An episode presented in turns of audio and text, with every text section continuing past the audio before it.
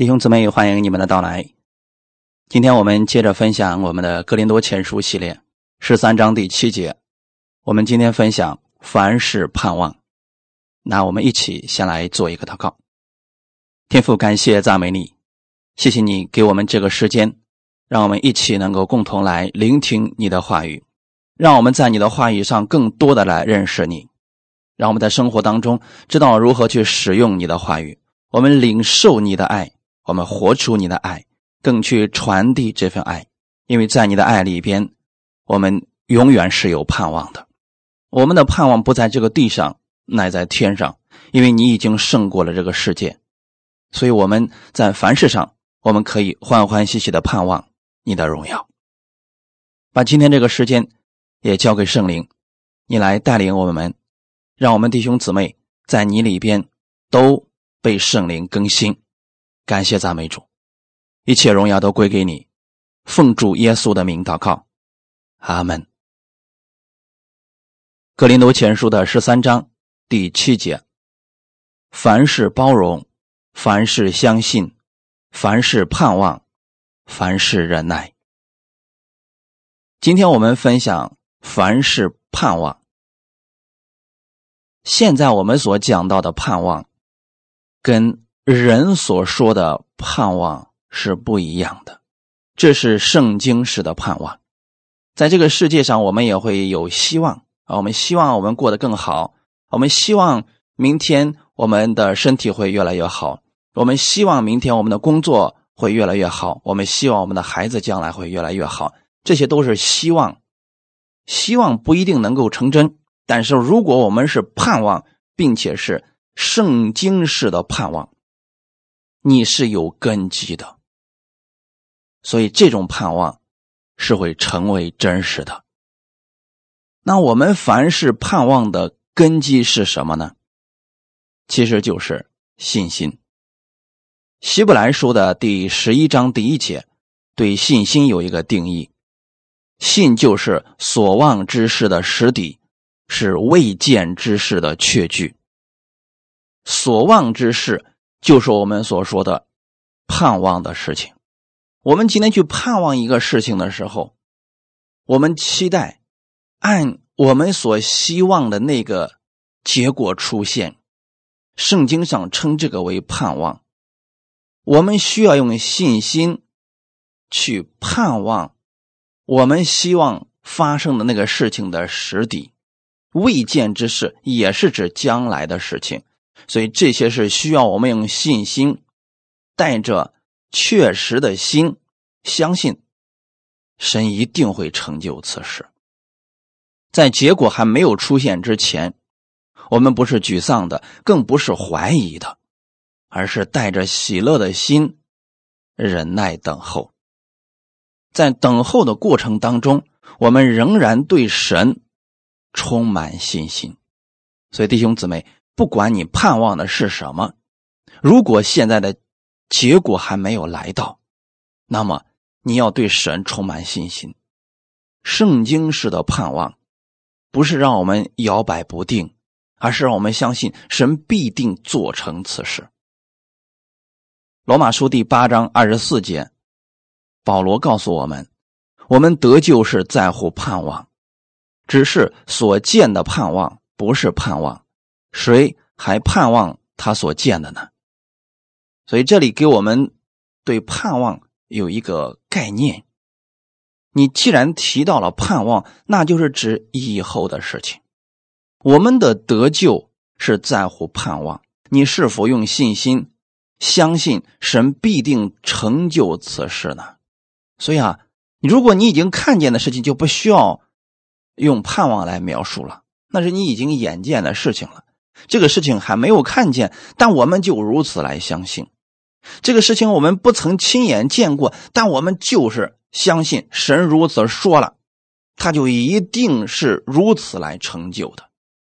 而且神给我们的是超出我们所求所想的，这就是我们的盼望。基督徒的盼望，我们是有根基的，所以这种盼望不会让你感到羞愧。所以在诗篇22篇第5节里边也提到，他们倚靠你就不羞愧。所以这不是普通的盼望，跟希望是两回事情。普通的希望可能你最后会变成失望，但是圣经式的盼望是以因信称义为根基，是以神的信实作为我们盼望的依据，所以我们才有信心。如此说，神说了，他就一定会成就。而且呢，还有圣灵在你心里边给你确据，给你引导，特别在你软弱的时候，圣灵会给你说话。你借着圣灵给你的引导和启示，你会再次相信这个盼望。哈利路亚！我们分享第一点，基督是我们的盼望。耶稣基督在地上仰望天父做事情，实际上给我们了一个榜样，让我们看到耶稣能如此，所以我们在这个地上生活的时候，我们不是没有盼望的一群人。那以前我们没有信耶稣的时候，我们可能真的是没有盼望的。以弗所书第2章12节告诉我们，那时你们与基督无关，在以色列国门以外，在所应许的诸约上是局外人，并且活在世上没有指望，没有神。我们没有信耶稣之前，我们跟耶稣没有关系，我们跟基督无关，所以跟神的祝福扯不上关系。我们可能得到一点点的恩典，但是你要说丰盛的祝福，我们神赐下来，我们真的得不着。在诸约上，我们都是局外人。那只要是跟神立约的这些人，他们是有福的人。那现在你有这个机会了，你不再是与基督无关的人。换句话来讲，你是有盼望的。你可以欢欢喜喜的盼望神的荣耀，你可以盼望永生。什么是永生呢？丰盛的祝福。所以过去你可能靠自己，你不敢说你会有丰盛的祝福，现在你可以讲了。耶稣基督就是你的盼望。当耶稣为我们的罪死在十字架上的时候，不仅仅使我们因信称义，同时也把他所有的祝福倾倒在我们身上了。所以现在你可以凭着耶稣的血来到天父的面前，去支取他的这些祝福了。那有人说，我们在患难当中呢，难道我们还是有盼望的吗？其实如果你是在患难当中，更需要神的盼望。今天很多世人在患难当中，在疾病当中，他们绝望了，没有盼望了。可是我们作为神的儿女，我们永远不会绝望。我给大家看一段经文，哥林多后书第1章4到7节。哥林多后书第1章4到7节，我们在一切患难中，他就安慰我们，叫我们能用神所赐的安慰去安慰那遭各样患难的人。我们既多受基督的苦楚，就靠基督多得安慰。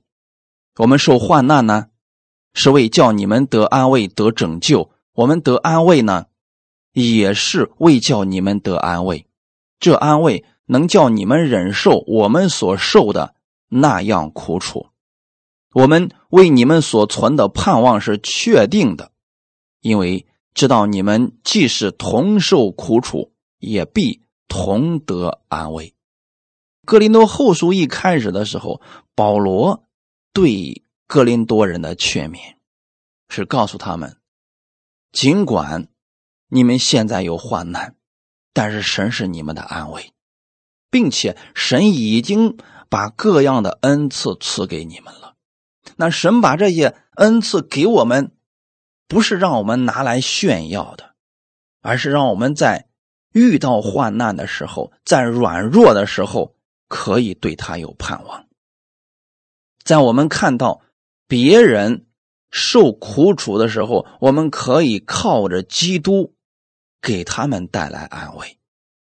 所以保罗在这里告诉我们说，如果我受了患难，我是为叫你们得安慰得拯救。保罗如果不去传福音，他不会受什么患难的。可是现在保罗说，我受患难呢，是给你们安慰，是为了让你们蒙拯救。因为保罗的眼目一直都在基督的身上。那保罗在为福音受苦的时候啊，他更能体会基督的苦楚。所以今天你也要相信一件事情，万事互相效力，叫爱神的人得益处。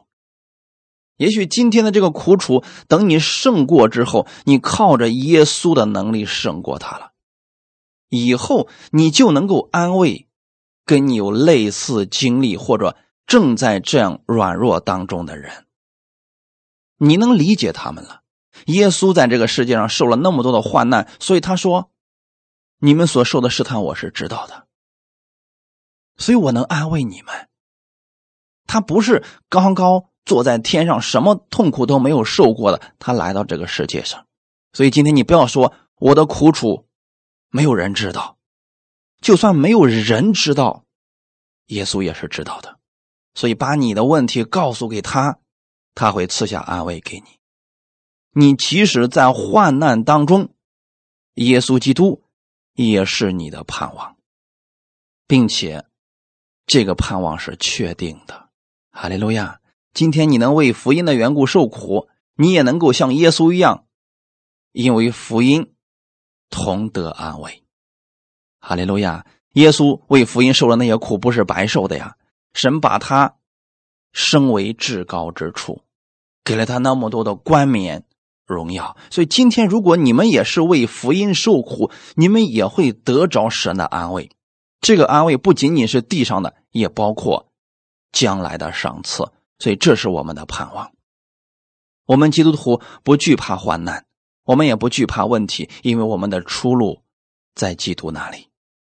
我们看一段经文，诗篇62篇5到7节。诗篇62篇5到7节，我的心哪，你当默默无声，专等候神，因为我的盼望是从他而来。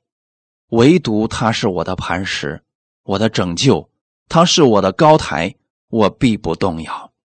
我的拯救，我的荣耀都在乎神，我力量的磐石，我的避难所都在乎神。其实透过读这一段诗篇，你们应该理解到了，此刻诗篇的作者正在患难当中，正在逼迫当中，但是呢，他有盼望，所以他对他的心开始祷告了，开始说话了，说我的心呢，你当默默无声，专等候神。你知道吗，弟兄姊妹，让我们安静等候，这是非常难的一件事情。特别是我们遇到患难的时候，让你安息在神面前等候神，这太难了。人在苦难当中，在患难当中，总想去做点什么事情，人们做不下来，安息不下来。可是神在这篇诗篇中告诉我们，诗人他为什么能够默默无声呢？为什么能够等候神呢？因为他有盼望，他的盼望就是从神而来的。所以不管前面山崩地裂的，他知道神与他同在，唯独他是我的磐石，我的拯救。所以弟兄姊妹，不管你现在遇到了多大的问题，多大的患难，你也要相信，唯独耶稣基督是你的磐石，是你的拯救。所以他既然是你的拯救者，你向他来祷告，向他来诉说，他不会不管你的。他是我的高台，我必不动摇。弟兄姊妹，什么是高台呢？就是神能把你举起来，举到一个高处，让你看清楚所有的事情，你不会动摇的。就算你现在在患难当中，你的盼望如果在神那里，你是不会动摇的。今天最大的威胁莫过于死，可是在这个事情上，你如果认识了神的能力，你不会惧怕这些，你永远是有盼望的人。因为你的拯救、你的荣耀都在乎神，他是你力量的磐石，也是你的避难所。当你想到这些的时候啊，你的心里边总是可以得安慰的，你不会绝望。所以弟兄姊妹，如果基督徒感到绝望了，说明他的目光是在他的环境上。这个时候你要把你的目光转向神，你看到我们神的大能，你就重新会有信心和力量了。阿们。所以今天不管你在什么样的境遇当中，我愿意你凡事去仰望神，他是你的盼望。你可以透过旧约那么多的伟大的人物，他们的经历，你可以看出来，只要真心依靠神的，神没有丢下一个。大卫的一生算是比较坎坷的吧，可是神一次一次的拯救他。有时候真的是因为大卫的缘故，他犯错了，他失败了，神还是拯救他。所以在这样的一位美好的神面前，你不要绝望，也不要说完了完了，我再也站不起来了。你永远是有盼望的人。世人可以没有盼望，但你应该拥有圣经式的盼望。神对你有应许，所以你不要失去这个盼望。哈利路亚。哥林多后书1章20节，神的应许不论有多少，在基督都是是的，所以借着他也都是实在的，叫神因我们得荣耀。那神的应许给我们，其实是让我们去支取的。不管神的应许有多少，今天就算拿盼望来讲，神说了，倚靠我的必不至于羞愧，那你就相信这句话语。这是神给我的应许，所以我相信他。就算我暂时还在低谷当中，但我的神一定会拯救我。就算我现在还在这个问题当中，但我的神一定会带领我走出这个问题，因为他给我有应许，他会补偿我，他会带领我走向了至高之地。借着耶稣，神的应许都是实在的。叫神因我们得荣耀，什么意思呢？就是你去仰望他，你欢欢喜喜的去盼望他的荣耀。神说了，你会看见我的荣耀，你就是我的荣耀。我们去依靠神的应许，去支取神的应许的时候，神在我们身上看到了他的荣耀。当你在生活当中，在凡事上去依靠神的时候，神在你身上看见了他的荣耀。所以弟兄姊妹，我们是拥有荣耀的人，我们是被荣耀充满的人。跟世人不同的，世人都犯了罪，亏缺了神的荣耀，但是你已经被神的荣耀充满了。所以今天要在凡事上去仰望神，让神因你得荣耀。其实很简单的，在某件事情上你去相信神的应许，抓住神的应许而生活，你就能够看见神的荣耀。那个时候你是喜乐的，神也是喜悦的，他特别喜欢你这样去生活。就怕我们遇到事，哎呀神你在哪里呀，哎呀这疾病是你给我的呀。这个时候神在我们身上看不见荣耀，因为那不是神的应许，也不是神的意思。你们总知道什么是应许吧？神给我们所立的约，给我们的承诺，他答应我们他会如何来带我们。你们要在圣经当中找出这方面的应许，然后你相信神是信实的神，你就有盼望了。什么叫信实呢？说简单点，说话算数啊！当然这只是信实当中的一部分，你就记住一句话，神说话是算数的，他不会因为我们的原因而改变他的应许。这样的话你是不是就有盼望了呢？因为我们有软弱，神不会行了我把你丢弃了，不，在他的应许上他永不丢弃你，那你就不用担心了呀。就算你特别的软弱，你说我现在都不想祷告了，神说我没有丢弃你，那不就是你的盼望吗？所以当你们软弱到极点的时候，如果你能听到这篇讲道，你仍然是有盼望的，因为神不会对你放手。阿们。我们最大的盼望是什么呢？可能今天有很多人说了，我就想吧，神让我吃的好点，穿的好点。其实吧，这是最基本的，神会把这些给你，你要有最大的盼望，那就是身体得赎。帖撒罗尼迦前书第4章17节，以后我们这活着还存留的人，必和他们一同被提到云里，在空中与主相遇，这样我们就要和主永远同在。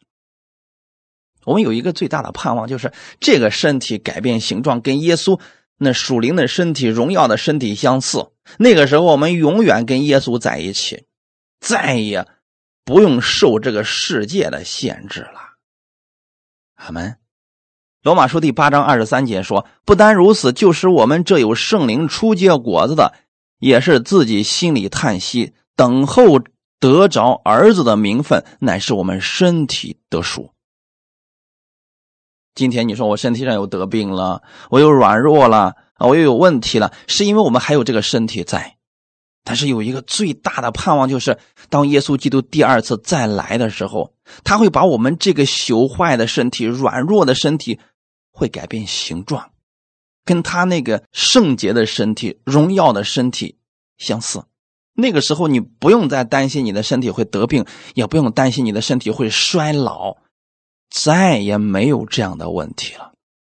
所以那个时候不需要医生，也不需要护肤品了，神已经把最好的给你了，最完美的身体，而且是直到永远的。所以弟兄姊妹，特别是爱美的姊妹们，这是你们最大的盼望。你们带着这个盼望去生活，你们这个肉体的身体也会发生改变的。哈利路亚。我们看一段经文，腓立比书第3章18到21节。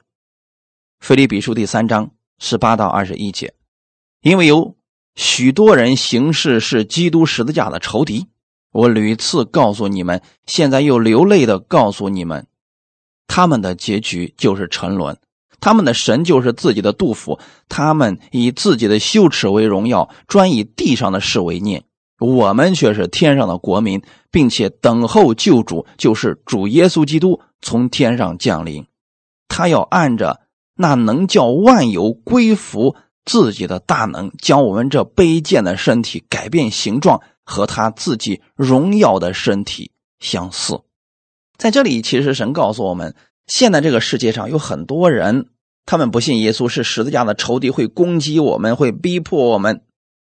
但是在这里神给我们有安慰，这是我们的盼望。保罗说，我屡次告诉你们，现在又流泪的告诉你们。告诉我们什么呢？那些不信者的结局就是沉沦，他们的神是自己的杜甫，以羞耻为荣耀，以地上的事情为念，就吃什么、穿什么、喝什么，甚至不择手段也要去获取这些。保罗说，不要羡慕他们，如果他们逼迫你们，也不要去因此而愤愤不平，他们的结局就是沉沦。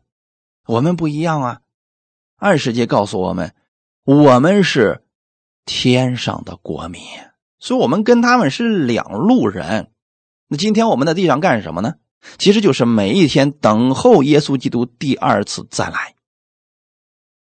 等他来了，这一切就结束了啊！神会用他的大能将我们这卑贱的身体改变形状，和他自己荣耀的身体相似。如果你们不知道耶稣荣耀的身体是什么样子，有什么功能，建议你们去看看4福音书的最后部分，耶稣基督复活以后他那个身体是什么样子的。我简单可以在这给你们分享一点，比如说耶稣死而复活之后，他的这个荣耀的身体是永不朽坏的，就是永远都是那个样子。耶稣的身体、荣耀的身体是保留在了33岁左右的那个年龄。所以我相信我们将来身体改变以后也是那么最完美的时候，最荣耀的时候，神会把最完美的那个身体给我们恢复。那这样的话，每次我们见面的时候不会出现有衰老的、得病的啊这样的人，大家都是非常完美的，就是将来的天国全是帅哥美女，而且是年轻的啊，没有老人。其次呢，耶稣的这个身体不受时空的限制。以色列百姓当时很害怕，他们门徒们关着门在里边祷告，耶稣瞬间到他们中间去啊，这就是这个荣耀的身体啊。而且这个荣耀的身体呢，可以吃东西也可以不用吃东西，因为它不会死，也不会衰老，也不会被人摧残。你看耶稣带着肉体的时候，以色列百姓、那些法利赛人、那些外邦人还能够去击打耶稣、蹂躏耶稣，可是呢，当他复活以后呢，没有人再有机会能够这样去鞭打耶稣了。而我们将来的身体也是如此的。哈利路亚，完全的自由，这是你最大的盼望，这是你最大的盼望。我们要相信我们的神，你就不会绝望了。我们分享第二点，我们在基督里是可以凡事盼望的。凡事盼望的过程不应该是痛苦的，应该是喜乐的。很多人说了，我也知道神爱我呀，我也知道神有这个能力，可啥时候给成就这事儿啊？很明显他有盼望，但是他在盼望的过程是消极的。那今天我们应该怎么样看待盼望呢？凡事盼望要喜乐的。看一段经文，罗马书第5章1到5节，我们既因信称义，就借着我们的主耶稣基督得与神相合，我们又借着他因信得进入现在所赞的这恩典中，并且欢欢喜喜盼望神的荣耀。不单如此，就是在患难中也是欢欢喜喜的，因为知道患难生忍耐，忍耐生老练，老练生盼望，盼望不至于羞耻，因为所赐给我们的圣灵将神的爱浇灌在我们心里。透过这段经文是要告诉我们，我们基督徒是可以在这个世界上结出品格的，我们的品格应该是比世人更高的。首先我们是因信称义，这是基本的啊。如果没有信，下面就不要去修炼了，没有用啊。世人靠自己努力的去忍，发现没有用啊，努力的去享有盼望，发现没有用，所以根基不一样啊。我们是因信称义，所以根基是耶稣基督，借着耶稣基督跟神相合了，所以你才能够凡事有盼望。那我们借着耶稣基督，我们可以进入神的恩典当中，站在恩典当中。恩典不是说你不会遇到风暴，神是告诉你，即便风暴来临了，我会让你站在风暴之上，即便问题来临了，我会让你胜过问题，这是恩典。所以很多人误解恩典就是好听的话，一帆风顺，不会遇到一丁点的波浪，不是。神的恩典是他会带领你穿越一切的风雨，这都不是事儿。所以我们才可以欢欢喜喜的去盼望神的荣耀。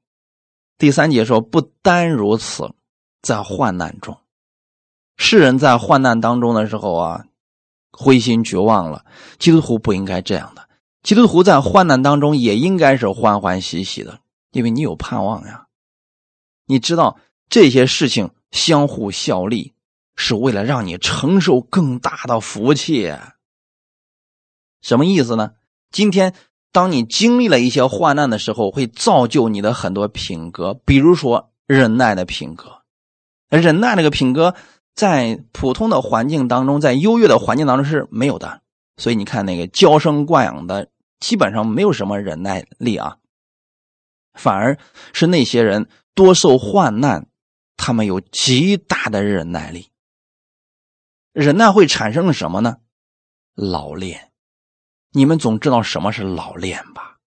啊，就是什么事都难不倒他啊，什么事在他手里面都不算事儿。你们是不是特别喜欢这样的人？也希望自己成为这样的人吧，遇到事根本就不心慌的，心里早都有答案了，这就叫做老练。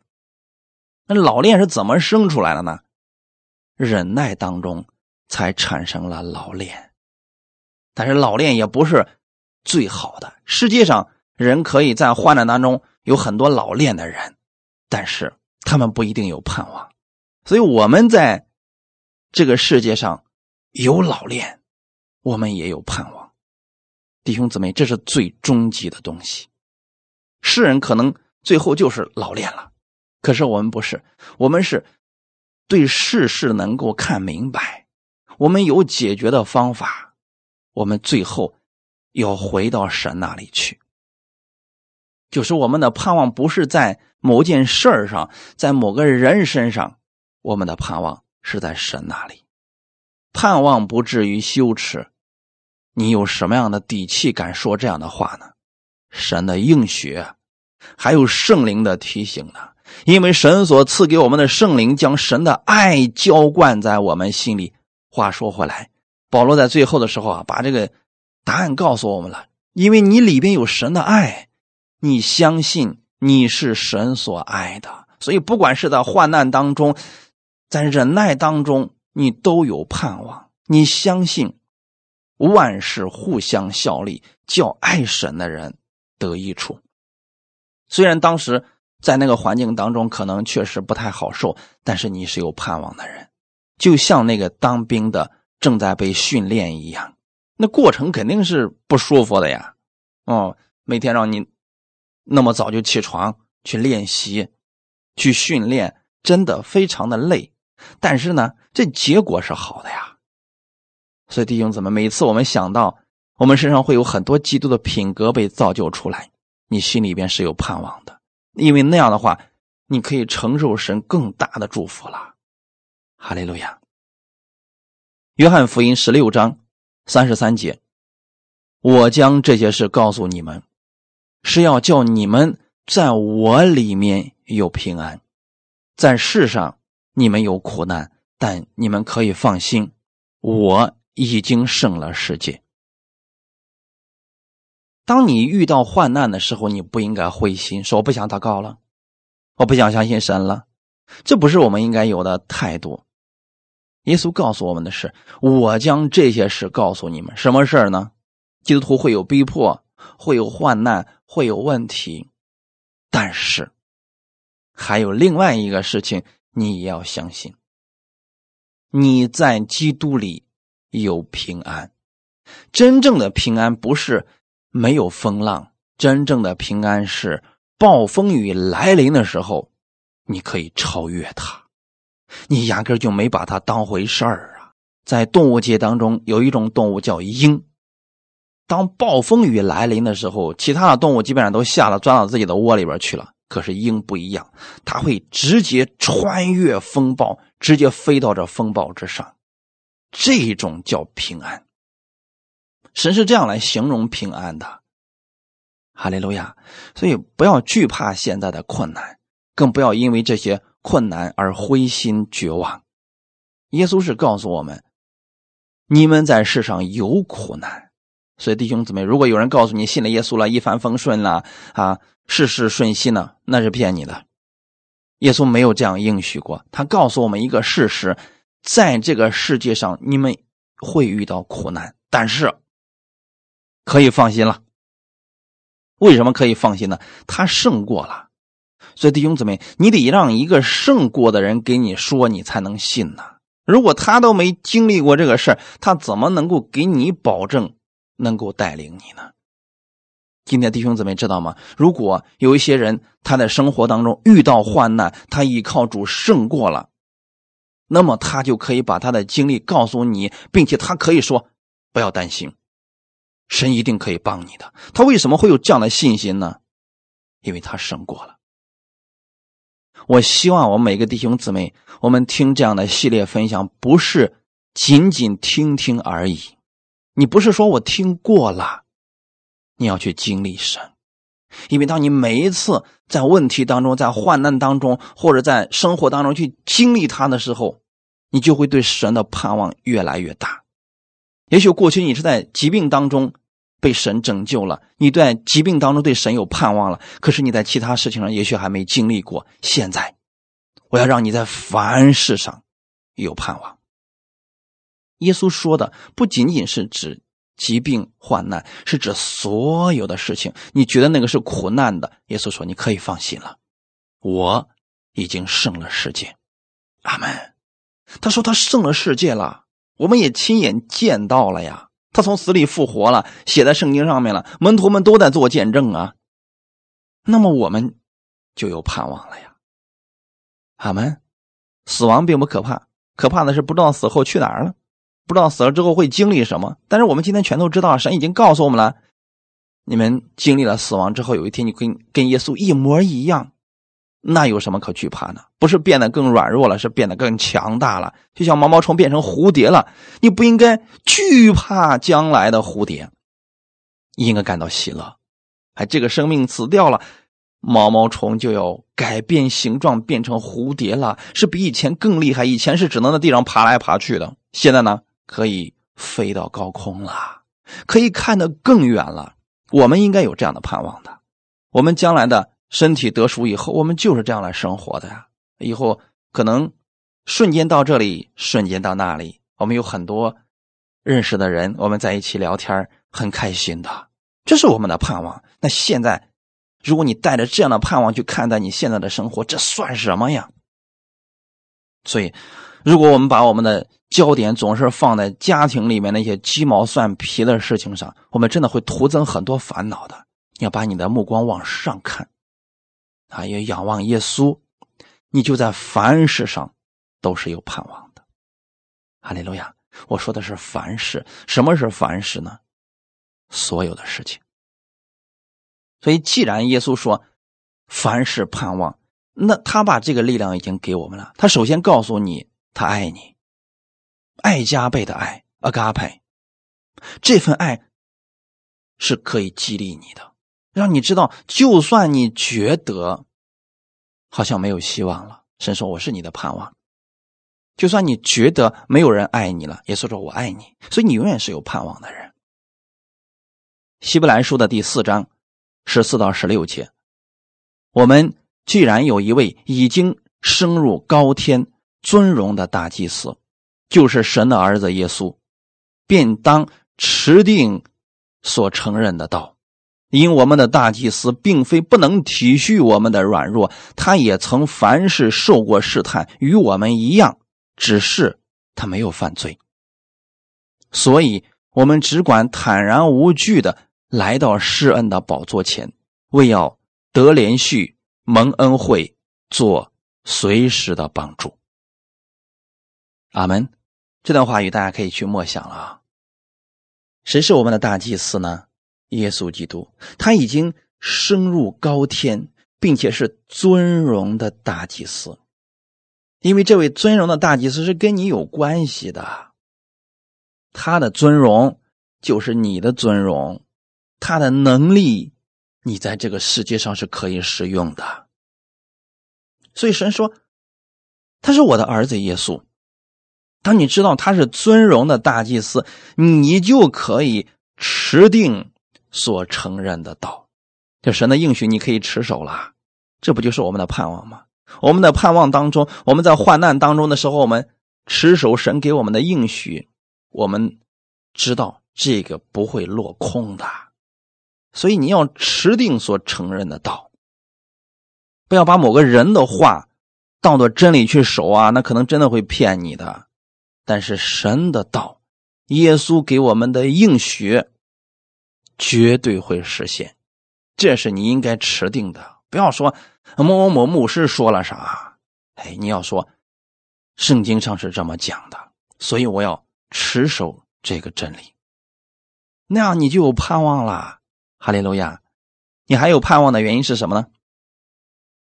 因我们的大祭司并非不能体恤我们的软弱，所以你软弱的时候啊，耶稣知道，你说主啊，我现在可软弱了，我都不想祷告了，可能圣灵在你里边就有叹息，跟你一起祷告，安慰你。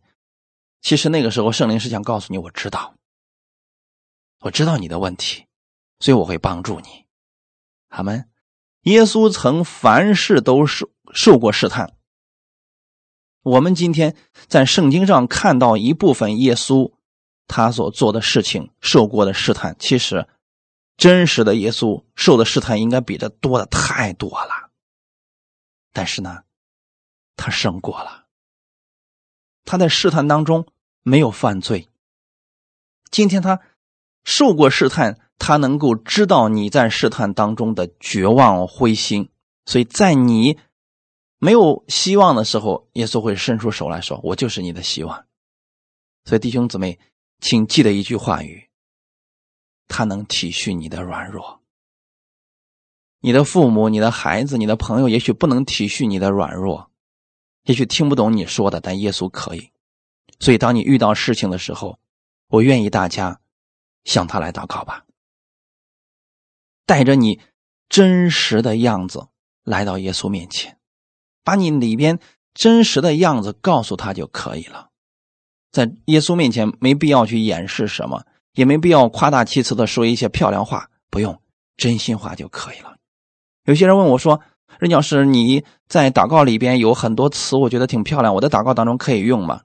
我说可以是可以，但是呢，我建议你只需要把你内心真实的想法告诉我们的神就可以了，这才是最好的。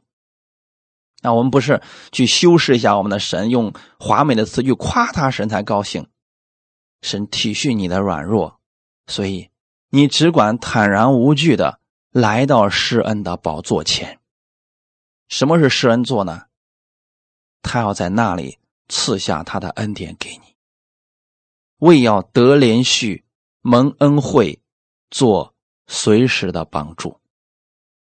这就是施恩座上面要赐下来的东西，神要把他的连续给你，要把他的恩惠给你，要做你随时的帮助。所以这样的话，你是不是就有盼望了呢？世人可能遇到事情说完了，这下不知道该怎么办了，但是你不用这样，你说耶稣是我的力量，耶稣是我的盼望，我不致羞耻，他是我的山寨，是我的高台，是我的避难所，是我在患难当中随时的帮助。 OK， 你也可以用这样的话语来宣告的呀，因为这也是神给你的。我们越在软弱当中，我们更需要去仰望我们的神，然后你就有盼望了，你就能够重新站起来了。如果总是盯着我们的问题，我们会越看越灰心的，但是你把你的焦点放到神那里，你就有盼望了，并且你可以欢欢喜喜的去盼望神的荣耀。他不会丢弃你，也不会嫌弃你的，所以尽管向他来祷告吧。最后的时候，我们看一段经文，马太福音11章28到30节。马太福音11章28到30节，凡劳苦担重担的人，可以到我这里来，我就使你们得安息。我心里柔和谦卑，你们当负我的恶，学我的样式，这样你们心里就必得享安息，因为我的恶是容易的，我的担子是轻省的。劳苦担重担的人是什么样的人呢？你可以说他过去一直在靠自己，就像那些在律法下的人一样，他一直在靠自己去取悦神，这是一种。另外一种呢，不信神的人，他们也是在靠自己，所以这两者都是在靠自己。靠自己有一些事儿是可以的，但不是事事都可以呀。有些事情我们周围没有一个人可以帮助我们，那怎么办呢？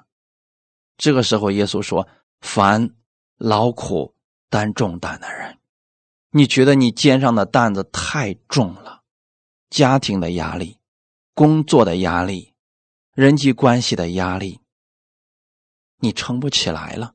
这个时候耶稣说，到我这里来。你发现了没有？这是耶稣对我们的邀请。凡劳苦担重担的人，可以到我这里来。弟兄姊妹，现在我也向你发出邀请，如果你觉得累了，觉得靠了自己很多方式都不管用，很多方法都用遍了都不管用，现在我邀请你到耶稣这里来。耶稣给你的不再是更重的负担，而是安息。阿们。所以不管你们遇到了什么样的问题，信的也好，不信的也好，如果你现在感觉到有重担，到耶稣这里来。你可以静下心来，在神面前祷告，天父啊，我把我这个重担给你，我真的担不起了，我知道我担不了了，所以我把它交给你，你一定会帮助我，因为你爱我。你不是因为我的行为才帮助我，因为你爱我。所以你要确信神是爱你的，这样你才有盼望，你才能放心的把你的重担交给他。你交给他的时候，他就为你负责了。为什么呢？因为他爱你。所以今天我们的盼望是在爱里边，爱加倍的爱，阿嘎派。你把你重担交给他，不是因为你可以做什么去换取让他来帮助你，不是，那是世人的方式。今天你到耶稣面前来，仅仅因为你知道他爱你，所以把你的重担给他，他使你得安息。阿们。29节这里告诉我们，我心里柔和谦卑。那当我们把我们的重担给耶稣之后呢，我们该干什么呢？这是很多人很关注的事情。今天我们信了耶稣了，我们明白恩典了，我们可以做什么呢？像耶稣一样生活吧。耶稣心里柔和谦卑，是因为他知道他的一切是天父供应给他的，他的能力是从天上而来的。你们当负我的恶，其实就是像耶稣一样吧。耶稣如何做事情，你们也如何做事情。耶稣从来不夸口，从来不炫耀自己，你也不要这样做，因为这样对你没有益处的，那就会让你担重担了。所以今天你只要学耶稣的样式，你不会有重担，反而你会在他的安息当中。所以四个福音书大家一定要看一看，看看耶稣是怎么样行事为人的。新约的书信大家一定要多读，因为那就是我们生活当中的生活法则啊！你只要按照那个方式去活就可以了。世人什么标准不重要，重要的是神是怎么样愿意我们去生活的。学耶稣的样式，这样你们心里就必得享安息。就怕的是我们说不行，这方法不行，你会按照你自己的方式去。多数人因为觉得神这个方法不可靠，所以最后背了很多的重担。我希望我们每个弟兄姊妹，从今天开始，我们带着圣经式的盼望，用圣经上的话语作为我们生活当中的原则去生活。有人说我真的不知道圣经上到底都说了些什么，或者说我不知道我的生活当中到底该用哪一句话语。我给大家一个方法，一个参考的方法。平时的时候养成读经的习惯，比如说每天读1章到3章，你就读就行了。现在用不着你就读过去，让它留着有一点印象就可以了。等你真的有需要的时候，圣灵会让你想起圣经上的某一段话语。恭喜你，那个就是神当时给你的，你留心去聆听，一定会听到的。那句话一给你，你就有安息了。耶稣告诉我们，他的恶是容易的，他的担子是轻省的。神特别希望我们在这个世界上活得容易，活得轻省。这不正是现在所有世人正在努力的事情吗？耶稣说，我给你，我赐给你，你按我的方式来吧，到我这里来吧。什么时候你觉得有重担，你都可以到耶稣那儿来，然后交给他，按他的方式来生活。如果你还不知道，那么你就把我过去的讲道都听一听，你一定会知道怎么样按照神的话语去生活的。感谢赞美主，希望今天的分享会对你们有所帮助。我们一起来祷告。天父，感谢赞美你，谢谢你今天告诉我们盼望，这是圣经式的盼望。我们凡事可以盼望，是因为你给我们有应许，我们在你的爱中凡事盼望。因为你爱我们，所以你不会让我们感到羞愧，你不会让你的应许落空，所以我愿意在凡事上仰望你，我欢欢喜喜盼望你的荣耀。